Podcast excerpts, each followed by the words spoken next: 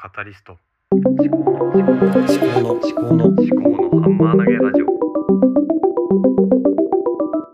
考のハンマー投げラジオ。えー2023年10月31日10月最後の日ですね。ちょっと思い立って少しねあの録音してみましたので配信してみます、えー全くの不適なんで次いつになるかわかんないですけども、えー今日は、まあ、時間ないなっていう話。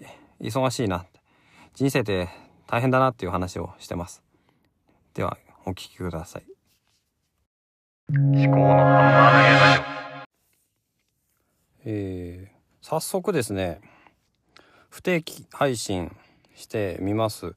で1エピソードあたりの、えー長さっていうのも則を持たない形でやります。でこの思考のハンマー投げラジオっていうことで思ったことを何か喋りたいなと思ったらというかねなんかこう心の中でね叫びが出てくるような時にはこの場でね話をするしかないんじゃないかっていうふうに思ったっていうことですね。毎朝やってる1分で抱負の制限時間の中では出しきれないし短すぎる。本当にね時間がない。本当にね朝起きて家事をやって仕事に行って子供を送りながら仕事に行って仕事をして昼休みはちょっとポッドキャストでも聞きながらポッドキャストボイシーを聞きながら少し仮眠をとってでまた仕事をして仕事が終わったら家に帰って子供の世話食事風呂入れでまた寝かしつけ。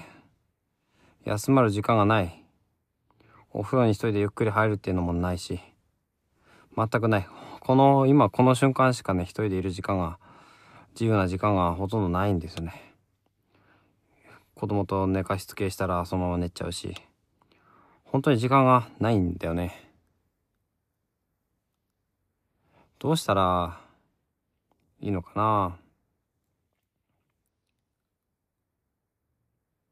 な？全くわかんないですけどね。まあ休みを自発的に有給休暇を取るしか方法はないんだろうけど。こうやって言い訳をしても何も始まらないんですけどね。仕事忙しい。なんでこんな仕事忙しいんだよ。何なんだよ。本当に。もっとこう気楽に生きらんないのかなって思っちゃうんだよね。何なんだろうね。仕事をしていても気が張り詰めるし家に帰っても気が張り詰めるし。何なんだろうねこれね本当に。いやマジでねこう何も着地もしない話なんだけど。いやこういうのをね本当に。何の意味もない話なんだけど話してみようと思ったので話してみましたはい最後までお聴きいただきありがとうございました。ではまたいつか。